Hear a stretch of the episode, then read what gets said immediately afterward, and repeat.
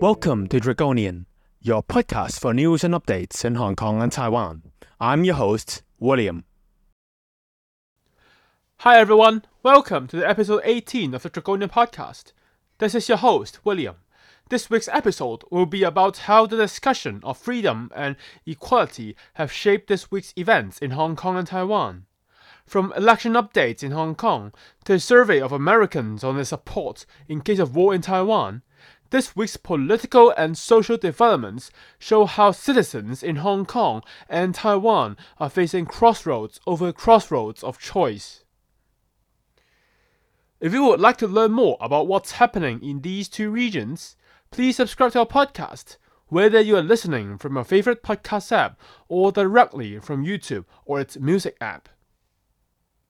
So now, let's start the part 1 of this episode which this will be about Hong Kong. So the first topic is about a Hong Kong citizen being charged for incitement for wearing protest slogans on their clothes while leaving Hong Kong. A Hong Kong citizen was arrested and charged in Hong Kong International Airport last week for wearing protest slogans on their clothes while leaving Hong Kong. This can be seen as a further curb of the freedom that are affected by the national security law, and just another case of extensive use of a ruling being overturned by the Privy Council months ago that is related to the intention to incitement as general. At the same time, this can also be considered as an escalation, as this will mean the first time where people can get charged for incitement just by wearing slogans but not actively promoting it or not doing anything else. And to be fair, this continues the trend of harmony over everything rhetoric, hoping that a silencing of critics and silencing of everything can bring Hong Kong back to somewhat levels of normalcy. The question is, where should the line be drawn and where is the balance between freedom of expression and national security and normalcy and a lot of various different things? It has become a hit topic, and it has actually been in a few months of discussion already, but there are no concrete answers and no solutions to resolve this question. Next, this topic was about the education reforms that are happening in Hong Kong. Last week, in episode 17, we've discussed changes to the humanities subjects where a lot of national security elements have been added and basically it also added a lot of technically originally considered as civ- civic education and rebranded it and basically inserted directly to enhance the patriotism of citizens and students who are learning, for example, uh, primary kids. And now, the second part of this is about a science subject or a dedicated science subject. The reforms of this whole education system or, or the subject itself has led to bottleneck has hit a bottleneck because of worries of an availability of general studies teachers to convert to, to two new subjects and the lack of teachers or the declining number of both teachers and students at the same time may affect how these different subjects can be taught and how they should be taught. At the same time, apart from the subject itself, the government had also proposed some solutions to resolve the idea of the lack of teachers teaching the subject by so called organizing crash courses on teaching the subject itself. It also includes a bit of national security or patriotic elements where some science subjects or, or in some of the education itself, you may need to learn a bit about how the gov- how the Chinese scientific achievements, for example, or some uh, scientific achievements in the um in the early or or in the or in the in the historic times of China, for example, in the Ming, Yuan, Tang, and even earlier dynasties. Apart from this part of education reforms, the Audit Commission had also targeted the Chinese University of Hong Kong last week with a slew of audit, audit reports which targets against the university itself. the audit commission audited restaurants that operate within the Chinese University of Hong Kong. Apart from saying that they do not have a license to operate food, uh, which is actually exempted if you are serving for members of the of, of, of, only that particular community, it also said that there is a lack of so-called national security terms, um, where the Chinese university responded by they requesting all of these bidders abiding by Hong Kong laws. While at the same time, it also basically tried to shut the door for outsiders entering the Chinese University of Hong Kong to, um, to just to dine. However, the place itself or, or the, the location where the university is is actually um it's not a very it's not in the city center but it's actually in in the outskirts of the city which means that not a lot of people will actually go to the place or work or live nearby so there is not a very high risk of doing so and basically it also limits the demand for non-peak hour uh, demand for catering services for non-peak hours. For, for all of these, the Chinese University of Hong Kong responded that they will explicitly add it at the um at the term about um national security, although they have already added that all of them need to abide by the law of Hong Kong. At the same time, it also need or, or the, the the Chinese University of Hong Kong also amended the terms of all these contracts to include university-related member or members who are of the public who are related to the uni- university by responding to all of the accusations or all of the findings or wrongdoings that alleged wrongdoings. So there are two parts of this uh this reform itself. There are two parts about how they are touching the education system. The first part, the first question is about are there any freedom or are there or is or how are they balancing the delicate balance between patriotism and freedom and equality and so-called Western values, or in, in, in Western case, it's more of a, a Polizeigatzing, or it's more of a just value system itself. For the Chinese university, it's about equality, it's about is it a problem if there are no tenders because of the physical situation or the geographical location of the city of the Chinese university being so far or being so inconvenient? I think that is the reason behind why a lot of the discussions have been basically uh, or, or the tenders have received very few um, tenders and competition. Next, the, from the third topic, this is about updates on the district council elections, or in general, updates of government's attempt to urge people to vote and to so-called and to reboot against attempts for voting or, for wasting votes.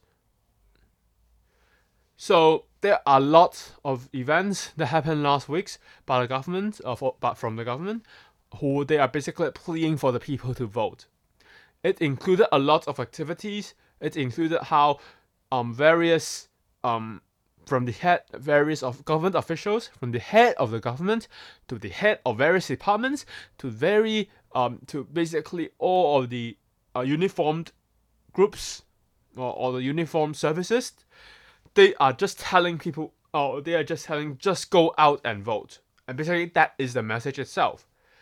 This actually came as both the local governments uh, in Hong Kong and the central government in China, these officials um, expressing the need for a mandate of implementing uh, a so-called widespread support for the change of the electoral system, which sees a directly elected seat drastically reduced from 440 to 88, basically a more than 80% of reduction.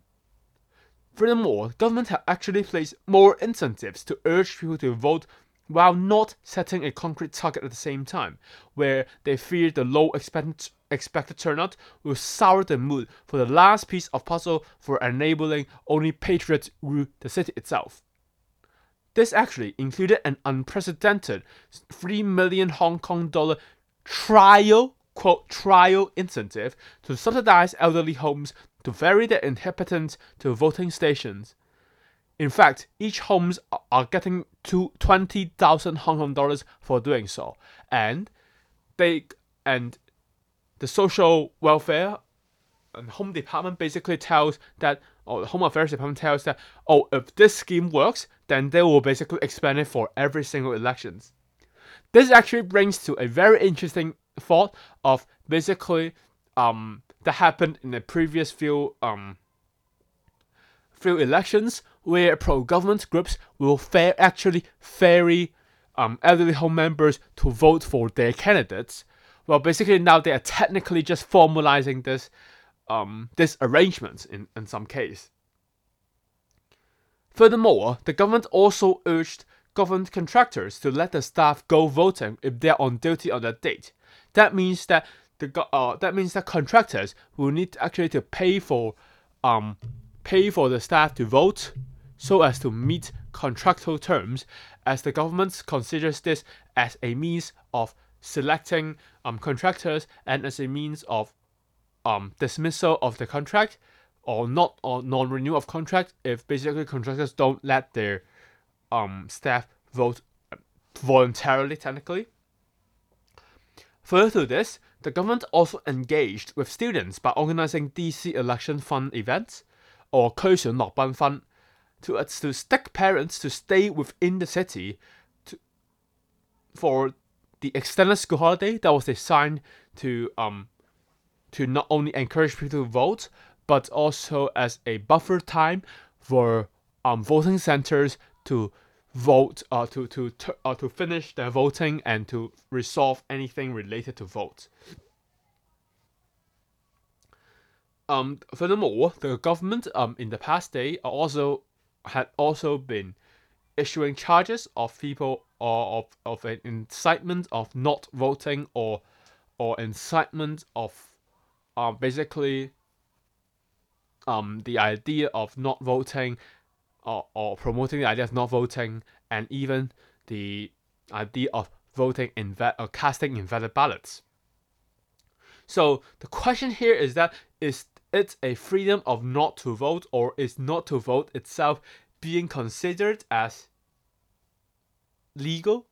The current case actually there are current cases within the court that explicitly ask if the law itself of like the law of of this uh, of banning people promoting to to not vote itself can be considered as unconstitutional.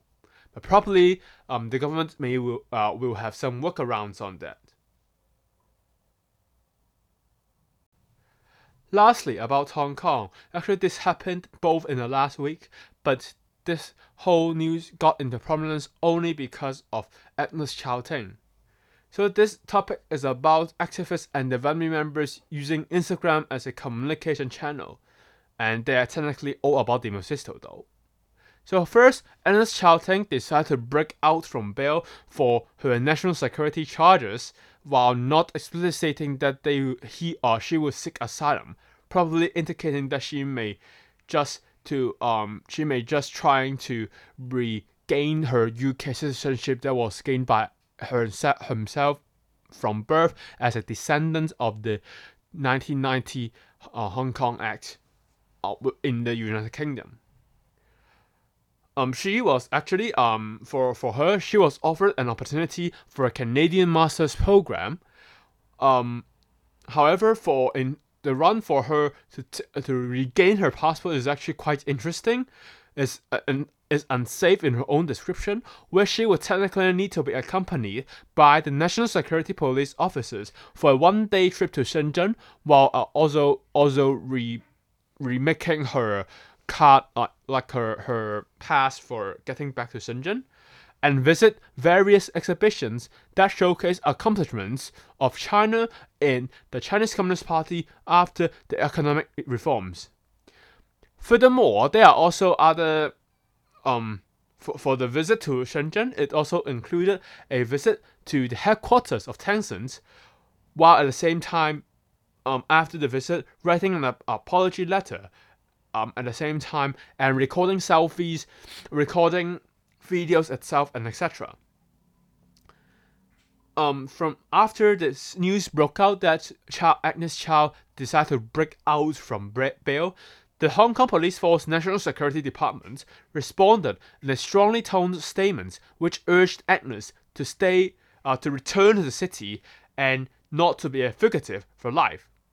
This is actually technically astonishingly similar to alleged Instagram post by Nathan Law's older brother, whom sent, uh, who sent a public letter, um, again um, from Instagram, to urge Nathan Law to return to Hong Kong and face all the charges that are brought against him, while at the same time also citing various reasons, uh, while at the same time severing relationship with Nathan himself, and cited reasons related to questionings and quote um not harassment but um care from the National Security Police. Um, so the Foreign Ministry of China responded by alleging her act of not reporting police to the police as a, an act of cowardice, and that the act itself is basically a blatant violation uh, of the idea of rule of law, which um, they consider protesters are abiding to. So the question here is that is freedom more important, or basically is being staying silent and not being charged more important? So the question is about also about are you willing to stay in a cage and stay um low key and or just get out having a blast and getting to do whatever you actually want to do by technically removing all the limitations. So this is all about news and updates about Hong Kong. Next up, we'll have news and updates about Taiwan. So now back to Taiwan. First of all is about a general election update. After last week's uh, the last week is actually much more quieter than a week before, where we discussed a, basically a whole lot of drama being just in the last minute drama. Is it technically a last minute drama? Uh, but for this week, after the president also registered, or the candidate, president candidate or presidential candidates having their own registration complete, now it's more about scrutinies, uh, a scrutiny of their right to represent or the right to run. So candidates from major parties actually get very heavily scrutinized for the right to represent. So first is about um, the ruling party itself. The vice president candidate for the Democratic Progressive Party, Bi Khim Hsiao Xiao Meiqin, got scrutinized by the source of a Taiwanese or Republic of Chinese citizenship which is related to the presidential electoral rules, where it said that if you have, if you obtain um, citizenship, uh, not by birth, then technically you will not be able to run as uh, run for candidacy. So this is about the vice president candidate for Bi Khim Hsiao. Uh, Xiao said that uh, everything will get back to, um, she will get back or respond, or she will just take um, the Central Election Commission as uh, the Electoral Commission as the final step or, as the final stance. So if they say that she is unable, then she will be unable. Then basically the ruling party technically just got into a very big trouble. And if they said the, the Central Commission said it's able, then it is not a big trouble. At the same time, the vice president candidate for the Taiwan People's Party, Cynthia Wu, also got scrutinized by her US citizenship, as she was actually born in the United States. This is also related to the presidential electoral rules, where citizens cannot run for a presidency if they hold foreign passports. So, after all of the, this, these discussions and all of these scrutinies, the Central Election Commission have confirmed or had confirmed that all party nominations are valid on Monday, which basically ended all the speculations for whether there will be any possibility of using only one set of candidates running for the whole presidency of the Republic of China and technically enabling um enabling Hou Youyi and and and and Zhao Shaokang to basically to run the election unopposed. So it seems that Chinese Kuomintang was free from all these problems, but it is actually not. For the Chinese Kuomintang, the problem actually comes not for the presidential candidacy, but actually for the regional seat candidates for the legislative yuan. A legislative yuan regional seat candidate for the Chinese Kuomintang, Jiazhen Wang, Wang Jiazhen, who represents her party for the 5th constituency of the Tainan city, got probated due to her indirect involvement in a fraud case where she was sentenced for jail for seven months with a probation term of two years. The probation itself actually contradicted electoral rules, which stated that probations will bar people or the person from running for election if the election or if the term started before the probation period ended. So, t- um, so technically, she would be unable to run, and basically guaranteed the Democratic Progressive Party of securing a seat in the Tainan city. However, um, the Chinese Kuomintang, or basically um, Jia Jinwang, the person who uh, the, the person who was involved, responded by saying her action or that was not intended and basically saying that all of them are just not intended at all. So these actually got got rise to a lot of discussions about if that violates the the choice of the people if they are choosing parties over members. So, for example, um, for um, for Jia Wang, uh, for her case, uh, for her constituency or for the constituency that she's running for, there will no you know, there will technically be no opposition parties as basically the so-called blue-white integration, although failed at the presidential level, it was still at the case in the regional seat level. So there are discussions if parties can actually change their nominees if such events happened. So for the party or, or for, for the president itself, the question will be um, if these nominations become invalid for both the ruling party and the Taiwan People's Party, do people in the island itself have the freedom to choose or the freedom of choosing the candidates they actually want? This is an open-ended question, and I don't have any um, direct answer to that. But basically, it actually means some something. I would say and it will also be basically a part of review on election rules in, in general and a part of review of all of these discussions in general, I would say. Next up is a story about in the case of war. And this is more about international news that affects Taiwan, I would say. An annual bipartisan U.S. study by the Ronald Reagan Presidential Foundation and Institute, the Reagan National Defense Survey, concluded in 2023 that the U.S. citizens are supportive of the current government's efforts to arm Taiwan and consider both Taiwan as an ally and China as an enemy. At the same time, it also mentioned that over 70% in excess 73% of Americans who are concerned of the Taiwan Strait have a great concern and risk of an invasion of Taiwan by China, or in China's case, reunification. It showed a drift in priorities between Democrats and Republicans in the US on view of army, but both, interestingly, considers China as its arch enemy while stating that Taiwan would need to be better protected as bipartisan respondents consider Taiwan as an ally at all and seek to recognize Taiwan as an independent state in case of reignition of cross-strait hostilities. America touts itself as a freedom bastion and technically will protect those who seek refuge from persecution and territorial actions of force. For example, the U.S. Uh, support in Ukraine and Israel against Hamas, unilateral attacks, and Russia's terror attack in 2022 and 2023, respectively. It seems that after including Taiwan, both the government, uh, it's both the government in the U.S. and the citizens in the U.S.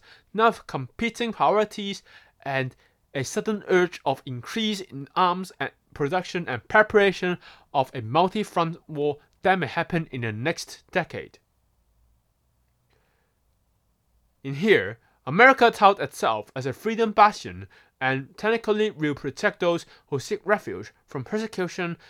Um, and technically, for Taiwan, the problem is much more um, problematic.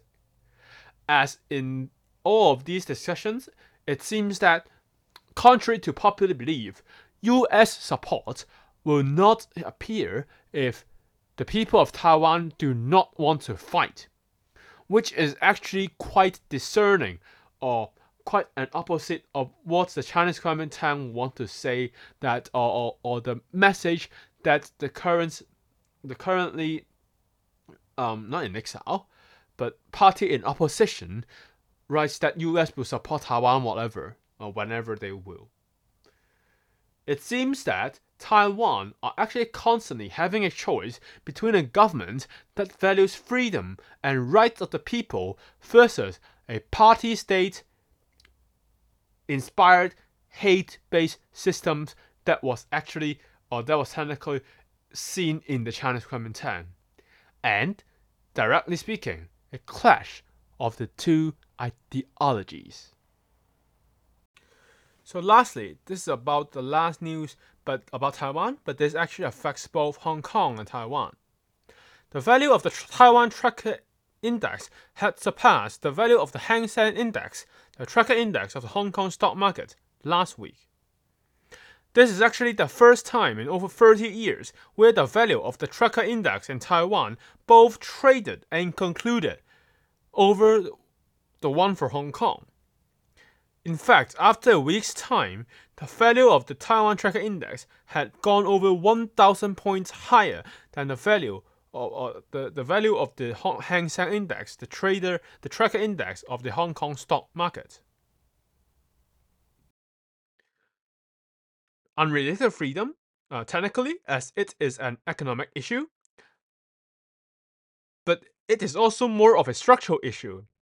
The question here is are we actually witnessing the downfall of what the tracker index in Hong Kong is now technically representing?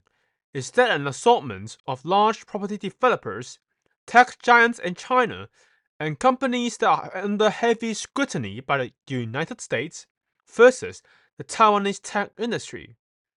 We're also seeing a big clash of values as we have been hearing of that foreign companies have been leaving Hong Kong and masse after basically the curb of freedom and all of these.